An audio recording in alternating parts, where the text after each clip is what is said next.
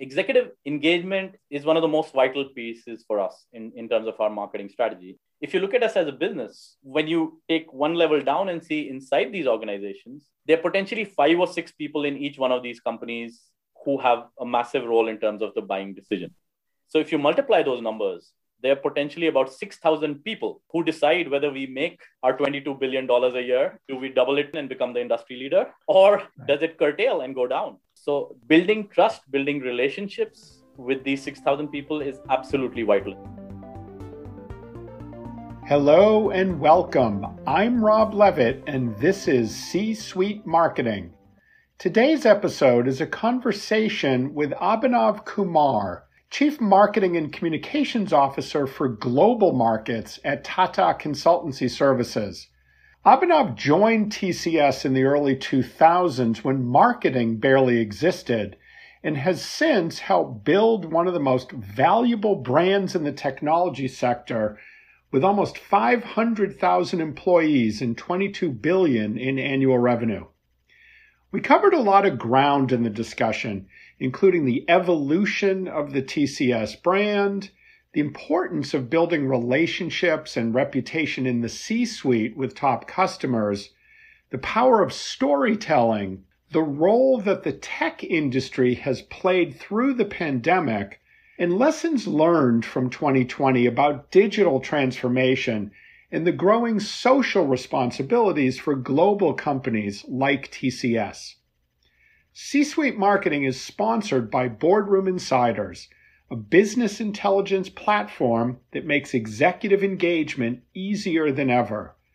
Learn more at boardroominsiders.com. And learn more about this podcast and all the work we do on executive engagement, ABM, and other B2B marketing issues at itsma.com. And please subscribe on your favorite podcast platform. And now for today's show. Abhinav, welcome to the podcast.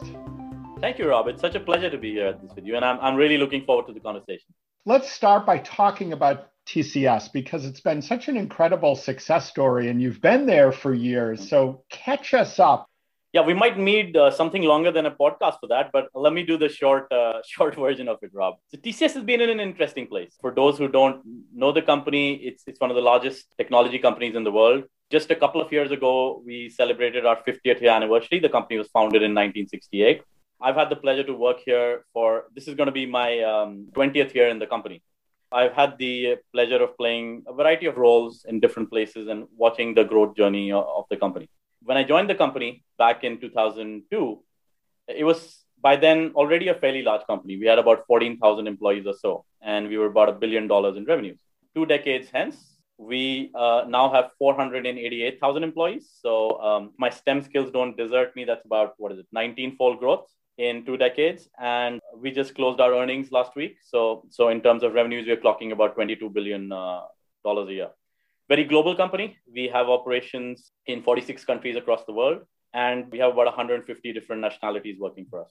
I think, like a lot of other members in ITSMA, we work with everything across technology from managing infrastructure to people to defining their strategy on the whole digital transformation side to actually building and implementing their applications or, or especially their future digital strategy, whether it's artificial intelligence or the IoT or cloud or data analytics essentially helping large and medium sized businesses run themselves better. As the company has grown, you've not only built the brand, but you've really elevated the perception of what TCS is and, and what you can do. And, and I know you've been in the middle of that for many years. Talk about the evolution of the brand as it is perceived by your clients. It's been absolutely a very rewarding journey. If, if I take you back to when I joined the company in, in 2002, TCS was a very quiet and a privately held company. It was a 100% subsidiary of Tata Sons, the promoter company. And at that point of time, we didn't even have a formal marketing department. We had a small communications department whose uh, primary job was to take out the company newsletter, essentially cover the right. picnics and any kind of creative art and other things which employees wanted to share. So, so very humble beginnings. A big point of inflection for us was the year 2004. Now, 2004 was when the company went in it for its uh, IPO. It's along with going public, uh, a lot of things changed for, for, for the company, right? We had to be have a stronger public profile. There were many regulatory requirements of us, and that's when we formally instituted a marketing department. Of course, we did marketing before that, but it used to be imbibed in what what the business did. As a very technology oriented business, TCS has been built very in a very focused way through our customers. So traditionally, when you looked at the how the business has grown, it's not been due to any great sales or marketing effort. It was due to the fact that we got an opportunity to work with a customer, did fantastic work with the project which we are doing, and got rewarded with project number two and three and so on, right? Now, in the year 2004, we set up the formal marketing department. So, so marketing in this company has only had about 16 years in existence. We've always kind of said that the brand of the company was playing catch up to where the business of the company has always been. And, and in some way, we've covered that journey. In some places, we still need to do things. But if I could just leave two kind of facts which, which illustrate where this journey is gone with you, just looking back at the last decade. In the year 2010, in terms of brand, our brand value was rated at about $2.3 billion. Over the last 10 years, in the rating which just came out a couple of months ago, that brand value now stands at $14.9 billion, which makes us one of the top three companies by brand value in this industry. So tremendous uh, six-fold growth in just a decade. Even more importantly is on the brand awareness side, which was a specific challenge for us. And, and here I must acknowledge the efforts uh, we've done in partnership with you and with ITSMA, who've been a partner for us in terms of research and benchmarking pretty much throughout this whole journey.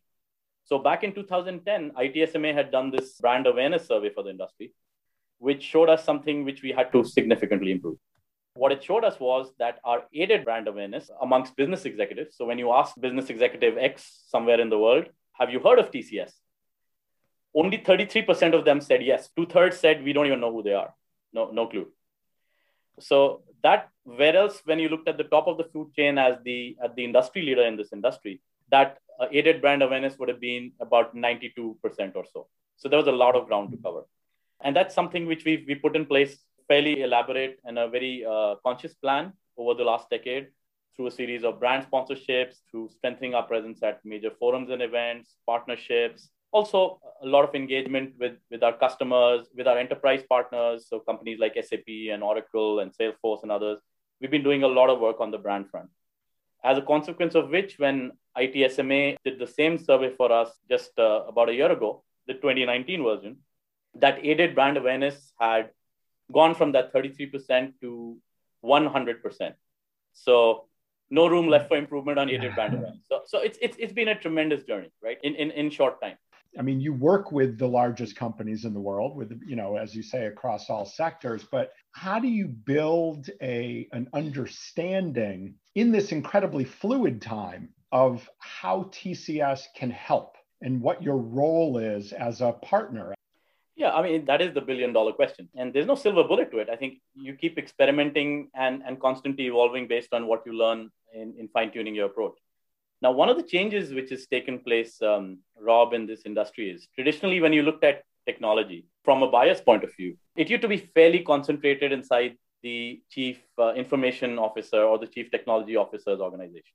So, if you look at our business historically, a lot of our um, long-standing relationships and because of the fact that our primary buyer persona was the cio one of the big changes which has come about with digital transformation in which technology has become so strategic to every business right? Whatever business it is you, you take a, a retail business everything is technology from its supply chain to merchandising to you know customer analytics you take an automotive business cars today are, are, are modern computers with more than 100 million lines of code in, in, inside cars and digital twins of cars and whatever. And even very traditional industries. Um, I'll give you an example of a, a, client of ours in the Netherlands called uh, Damen Shipyards. Now, Damen is a very old shipmaking business. They make small and medium sized tugboats and ships and they sell them.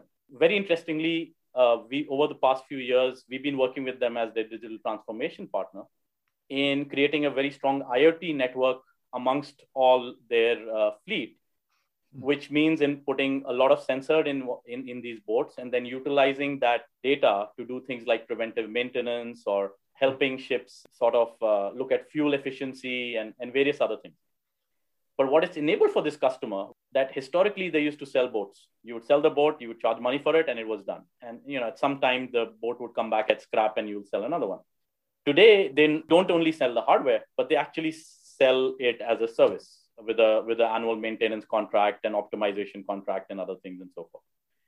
So the point I was making is, as a consequence of technology becoming so important in every sector, various different personas now have a stake in this. In fact, your own study, which you did on digital transformation, uh, indicated something really interesting. So I think the question which was put to uh, the executives was, who in your organization gets involved in digital transformation, right? Is it a board member? Is it a CEO? Is it a CMO? It's the COO. What was telling about it is no surprises. The top of the food chain there was the chief information officer, with 99% of the company saying the CIO is, of course, involved in technology and, and digital transformation. But the lowest rating was for the chief operating officer, which was not particularly low. It said 85, 84% of companies, and everything else was in the middle. The CMO came in at 92%. So, in 92% of companies, the CMO is getting involved in digital transformation. And you see that. Uh, as Gartner has shown today, CMOs spend more on technology than, than many CIOs. So, what has that meant for our business is we've needed to cover a wider variety across the C suite. So we needed to strengthen our relationships with them. We needed to change our content and thought leadership, which you are talking about, to be more relevant to a wider variety. Uh, we needed to change our commercial and marketing strategy to involve a different suite. And of course, our account based marketing efforts became more complex because the, the, the, level of stakeholders and all which you needed to deal with, of course, has increased in complexity. In many places, the boardrooms have a role to play in digital transformation. So, you know, covering off board directors is important. Um, one of our new programs in, in our second largest market in the UK is really focused towards that, is, is generating relationships with board members. And it's a two-way exchange. While, while we're generating relationships, a lot of board members also want to know what's next in technology. They want to educate themselves on how is artificial intelligence evolving. They're very worried about data breaches.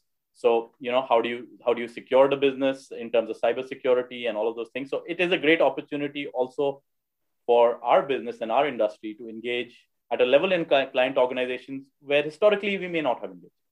Right. And I, I, know over the years you've put a lot of energy and investment into partnerships like the World Economic Forum or places where executives gather so that you can, so it's easier to have some of those conversations. I wonder if you can talk a little bit about the role that those kinds of partnerships and sponsorships play in building these relationships. Yeah, absolutely, Rob. I think um, let me just put it in context. Uh, you know, executive engagement is one of the most vital pieces for us in, in terms of our marketing strategy, and, and I'll tell you why.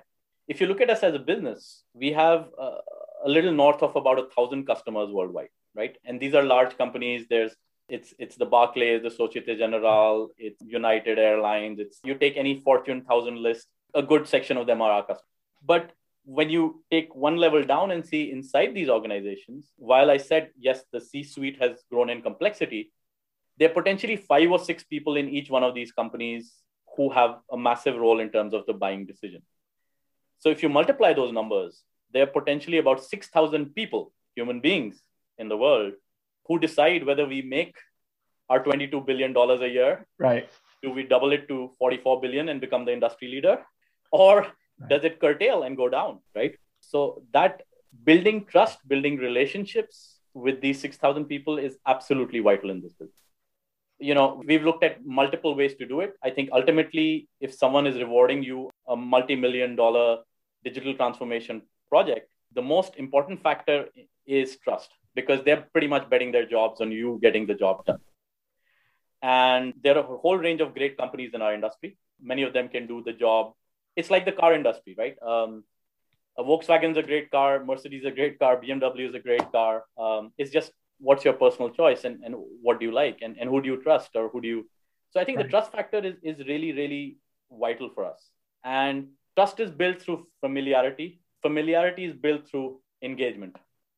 And that's why forums like the World Economic Forum in particular is very close to my heart because that's been one of the uh, relationships I've personally been driving for the company we started our engagement with the with the World Economic Forum in the year 2009, and it, has been it's been very useful for us. There's a lot of things which we do at with the forum. The most important one, of course, is Davos, which is the annual meeting at the start of the year in January.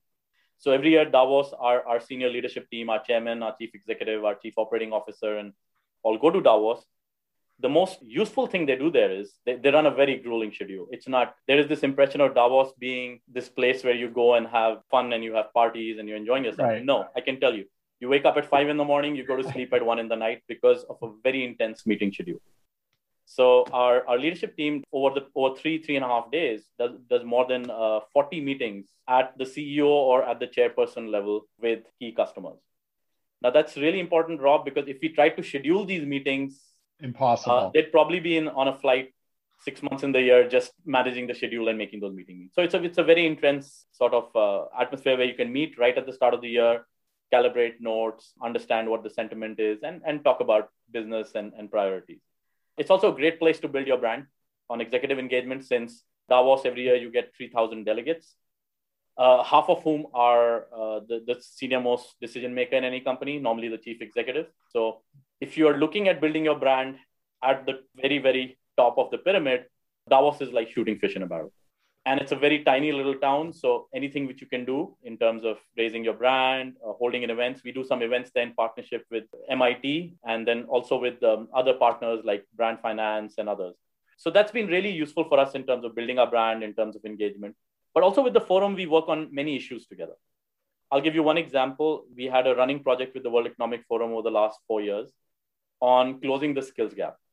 So one of the challenges in this industry is in terms of technology talent. The demand for technology talent is far outstripping the supply. If anything else, what the last year and the pandemic has done is with the acceleration on the digital side, it's made it even more acute because this technology talent is being demanded not just by the IT sector itself, but by every sector. So, in order to address this shortfall, we created a consortium called Closing the Skill Gap uh, with the World Economic Forum. And we brought on a, a, another set of 30 partners, uh, many other companies, who together make a, made a pledge that we would retrain 10 million workers amongst us to upskill them in terms of their skills and especially on the technology side. Now, that project did extremely well. So, about 17 million people were retrained uh, thanks to that. And the work of that still goes on in terms of a new initiative that the forum is driving. So, that's one cause, I think. But the forum, what the forum does is it ends up being a platform in bringing people together businesses, government, civil society, academia, media, around a cause, whether it's climate, whether it's quality and inclusion, whether it is skills. Historically, it's been conflict and poverty and other things. I think it's been a tremendous platform for finding a common area of, uh, of interest and then working together in, in resolving those. You know, one of the things that I think the last year has shown us is the even much greater demand on companies like TCS to really step up to some of those larger issues. And, and if that's certainly not new for your company. I mean, TCS has been known for many years for taking a larger view of its kind of role in society. What has changed with that and, and over the past year or so? And, you know, are there new opportunities, new challenges? Rob, I think if we are to reflect on the last year or so, our sector, the technology sector, has had an immense role to play in this pandemic and, and also has a future role to play um, in, in coming out of this pandemic. If you look back at it, there are three or four areas where this sector has really made um, a contribution and needs to make a future contribution. First of all, it's been an anchor of stability in this period. You know, one of the things I, I often joke about, but it's true, is if we had this pandemic 20 years ago, we'd be sunk. The economy would be sunk. We wouldn't be able to operate. We wouldn't be able to do what we do, right? So, whatever sector has been the case has been able to operate because of the backbone of technology. It's not been easy. I think this sector has taken the brunt of not just managing disruption for itself. At the onset of it, 450,000 of our colleagues had to manage the disruption and, and start working from home. But not only that, they had to ensure that none of, while we manage this disruption, none of our clients were disrupted. Many of our clients are essential services providers. They're banks, they're retail, uh, grocery, there's, there's hospitals and healthcare, public services, electrical utilities, etc. And they all needed to keep operating to keep us operating through the pandemic. And so the role this sector has played in keeping everything going, it could have all gone wrong. But uh, the, the reason it's managed to operate wouldn't have been possible without Zoom and underlying collaboration technologies and, and other things. So the sector has played a you know outsized role in that front. Now, as we look ahead, it has to play a role in, in two or three other places. The first priority, once we emerge from the pandemic, what's waiting for us is the need to create, recreate economic growth and recovery across the world. And the technology sector has done relatively well in, in the pandemic compared to the others. But as we emerge from this, it's also an area which is going to create a lot of future economic growth. If you look at just one example, the European Commission has done this study which estimated that if Europe is to invest in disruptive new technologies, artificial intelligence, cloud, data, mm. all of those, it can add an incremental 14% to its GDP by 2030. To put that in other terms, 14% is like adding an economy the size of France to the European GDP. That's a tremendous opportunity. And, and, and today it's more important than ever to take that opportunity. Businesses are investing in it. We took a survey last year of our customers, which indicated an interesting trend. So 90% of the businesses indicated that they had not cut down any spending. In fact, they had either kept it flat or increased their spending on digital technologies. The top four technologies which, which people have been investing on, no surprises, are collaborative technologies, cybersecurity, uh, data analytics, and cloud. And that's all continuing. So, so there is a role for the sector to play in, in reviving growth. Jobs are hugely important. At the height of the pandemic, the ILO estimated that we had lost an, equi- uh, an equivalent of about 400 million jobs last year. Uh, some of it has been recovered since, but there is still a long way to go. The sector has a role to play in job creations. And, and the point I made earlier about demand outstripping supply puts it in a good place to do so. The last point I'll make, Rob, on this is the role which the sector needs to play is, you know, one of the things which is human nature to do is you you get over a crisis, you get back to normal, you forget about it, and, and you go about your business.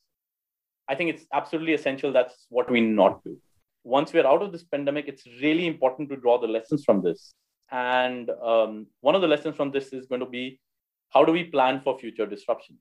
Unfortunately, this may not be the last pandemic. So, whatever we've learned about being able to operate remotely and making businesses operate through digital channels, it becomes important to build that into a sense resiliency in, in the business models of, uh, of, of all these businesses.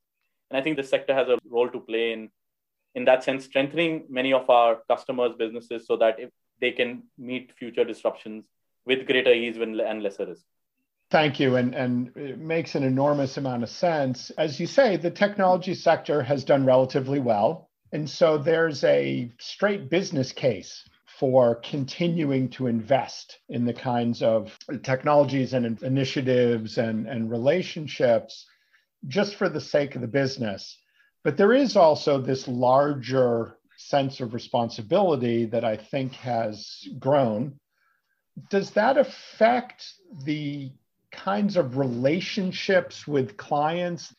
I mean, do we need to work differently with our clients in this, you know, more disrupted, more disruptive environment as as we look ahead? When we get back out of this, we're not going to go back to exactly how things were before the pandemic, right? There'll be many changes. You might find entire industries and, and companies have changed. A lot of other changes also have taken place. I mean, we're in the middle of a, of, of a great era of change, Rob. I think, you know, I'll, I'll give you two facts of things which happened last year, which went by unnoticed because we were busy with the pandemic. First of all, um, on the economic shift side, last year was the first year in which the overall economic size of Asia has now become a majority of the world. So this eastward shift has now attained that critical mass.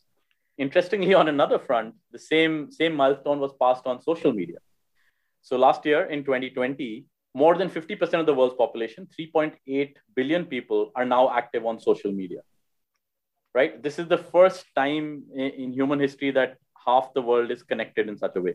So there are profound changes which are taking place. On the business front, what you were talking about, there is a lot of pressure on businesses which was not there in the past from a variety of different stakeholders from employees from civil society from governments for businesses to play a, a role on many societal issues for us uh, we've always operated with this ethos that businesses exist for doing well for society and the communities which we work in right in fact it's it's imbibed in in, in our ownership model so two-thirds of uh, the tata group's holding company tata sons is actually owned by charitable trusts, which reinvest the profits which the group makes back into societal projects, whether it's healthcare, it's education, it's art, sports, whatever it is. From, from over 100 years, uh, this has been part of our identity. But if you look at it on a broader basis, there is this push towards what's been called stakeholder capitalism, in which businesses have a mm-hmm. larger role to play in society on every kind of issue. And I think the, the Rubicon has been crossed on that. Every business will either need to be a more ethical business or they will find they come under a lot of stakeholder pressure. More than that, I think a, a lot of change is being driven by, as I said earlier, right? Um, while we talk about personas, CEOs, and other things, end of the day, a lot of these people, they're all human beings. And, and a lot of CEOs and leaders today are also driving change because they passionately feel about these issues. We, we do see that. Uh, it's also become important for us. While we've been doing this, we talk a lot more about it. In fact, recently we came out with a new brand statement. Over the last two decades, the tagline for TCS has been these two words experience certainty, which stood for our ability to deliver certainty to our customers. Certainty that any project we take on would be done on time, would be done great quality, and would, you know, wouldn't fail. That's what this company stood for. That's what's made us grow. That's what, when we did one project well, we got assigned the next project we've taken on a new positioning statement. It's called Building on Belief, which recognizes the fact that anything good which has happened in the world, right? Whether it's uh, the formation of a new business or it's, I don't know, Rob, you waking up tomorrow and saying, listen, I want to run the Boston Marathon. The first starting point for anything is belief. I have a purpose. I've figured out this is the purpose I have as an individual or as a business. And then the next step is I have the belief that, yes, I can do it after that yes you need to execute you need the right partners you need technology you need the will you need talent everything and, and to make it happen we've taken on this statement to um, reflect that. We've, we've launched a new brand purpose for ourselves. And i think in a lot of our engagement with our customers we'll be talking of course while we provide technology we'll also having conversation with them on how is this technology helping enable their core purpose as a business. Yeah that's great. And and Actually, Abhinav, I know you're passionate about storytelling as well and, and kind of narrative. And uh, I'm curious around that new tagline, what is the bigger story that you're now trying to tell your employees, your partners, your clients, the market? Yeah, I mean, storytelling is the essential skill of any marketer, right? It's also one of the oldest human skills. Which we've been telling stories from the time of hunting gathering. The way we kept civilization and knowledge going was by assembling around a fire in the night and sharing stories and gossip and, and thoughts, and, and, and that forged civilization. That hasn't changed today. I think it's one of the core things that any marketer needs to recognize is your tools have changed, right? We have a lot of tools at our disposal. We have a lot of rich capability in terms of creativity and other places. So our tools may have changed, but the essence of storytelling is still the same. As an example of how why storytelling is important is Rob, I'll take you back to the last big conference you attended. If you think about it and you think of maybe 10 or 12 speakers you heard at that conference, while you were at the conference, you heard them all and you were interested. But if you think about them today, you'll struggle to remember what nine or 10 of them said right? Right. But you will remember what maybe the, the, the 12th one said, which was they just told a simple story, which stuck with you and which resonated, right? And, and I think uh, that's really important because good stories help make things memorable and you remember them. The mark of a great story is that not only do you hear it and remember it, but you want to tell it to your family and your friends so with that standard in mind you know i'm, I'm not at all prescriptive with my teams or with our company on on this is the way you, you tell stories right? I think each individual is different and, and what you do it. But we do encourage everyone whether it's our partners in the sales organizations our, our partners in human resources and other things that it's it's really important to codify your stories and record your history learn it and then become better communicators and communicate it better. And, and i think that's vitally important in, in inspiring and engaging people. There there is a, a tcs story that you're trying to tell at the higher level. What what is that next story? One of the things which is really important for us and we've put in a lot of effort over the past few years is to tell our story through the change we have created for our customers. Last year our, our team in europe won the gartner communication award for our uh, video storytelling campaign, which we ran with our customers. So we've done about 20 plus video stories jointly with customers featuring them and the digital transformation change which they look to make and what it's meant for their business. For example, we've been working uh, for the past few years with Randstad, the human resources services company, on implementing the largest public cloud implementation in the world. Hmm. So, so what Randstad does is, as a business, is it essentially helps two million people get jobs every year. And uh, like any large corporation, one of the challenges they had was that uh, they operate in 38 countries, and they had, I think, 4,000 offices in these 38 countries. And each office literally had their own data center. They had 50 data centers all over the world. So they had a whole lot of candidate information lying in different parts of the world. In partnership with us, they, they, we put uh, forward this vision of creating a single public cloud instance on Amazon Web Services, which brought all of their applications and their data together in, in one place. It took 18 months to do this, which was a really fast exercise. But what it's done is it's given them now a capability to look at anything globally. So one, once they've got all their data together, they can run a lot of artificial intelligence and machine learning and come, come out with a lot of insights. But it also helps create better outcomes because now let's say somebody sitting in their office in argentina has access to a global database so they can help a candidate who they're working with perhaps find better find a job in south africa or somewhere else because they have access to that data so we have a whole lot of things like this. You know we work with different kind of businesses. We've done with with carnival cruises klm with virgin atlantic you name it. And i think telling our story of being a partner to our customers in in creating a change which had helped them become stronger as a business is what we've been really focused on. You know, to your point about sharing stories, that's the most powerful, right? Is is so for the CEOs at uh, or Carnival, what what what's the story you want them to tell their colleagues about TCS? So, I mean, if you look at these, typically it's the chief executive or the chief information officer or someone in the C-suite who's part of these video stories. So, if you look at this as a Hollywood production, the client is the hero, but you know we do have a role to play in this as the best supporting actor. and in that sense, if you look at it, of course, the most important thing is that their businesses are successful, and we talk about that change. But when they talk about us, there's a pattern of what emerges. Usually they say, you know, we've had TCS as a partner with us for 15 years, for 20 years, for 25 years, right? A lot of these partnerships are very long standing. And throughout these years, we built a position of trust. Whenever we have a challenge or an issue, TCS is the company we go to, our trusted advisor per se. What they say is what we really appreciate and value about TCS is two or three things. Firstly, is the knowledge which they bring to the table. Knowledge of us as a business because we've worked together a long time. We call it contextual knowledge. Knowledge of our sector and industry because they have so many um, clients and, and, and, a large uh, set of uh, talented employees in that field. Also, this whole element of that experience, certainly, which I was talking about, is that whenever TCS makes a promise that we'll do something, it gets done. It, it, it just gets done. It's a, the whole company is organized towards that. If somebody in the company has made a promise to a customer, we'll move hell and high water to make that work and that's something customers respect. So i was talking about carnival cruises as one of our video stories. One of the things that the, that customer talks about is we remember that instant when hurricane irma hit miami and our business was completely disruptive uh, a couple of years ago. We said one of the outstanding teams in this was tcs which put up a team 24 by 7 and supported us at this time of need. He says as long as i've worked here i'm never going to forget what tcs did for us. That's just so gratifying to hear but behind that is the hard work and sweat and efforts and dedication of my colleagues on the operation side, whom, whom I couldn't be prouder of. And it's that spirit which has taken us through this pandemic as well. Fantastic.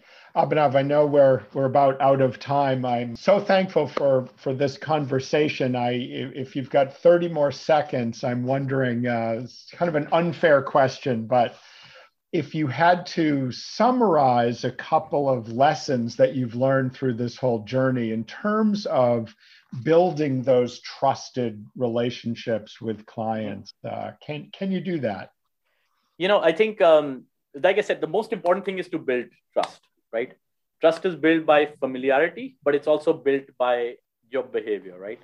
You've got to turn up. You've got to do what you say what you're going to do. You've got to be honest with your customers. That's vitally important. Uh, even when there's a challenge or there's an issue it's really important to be straight up and, and honest about it.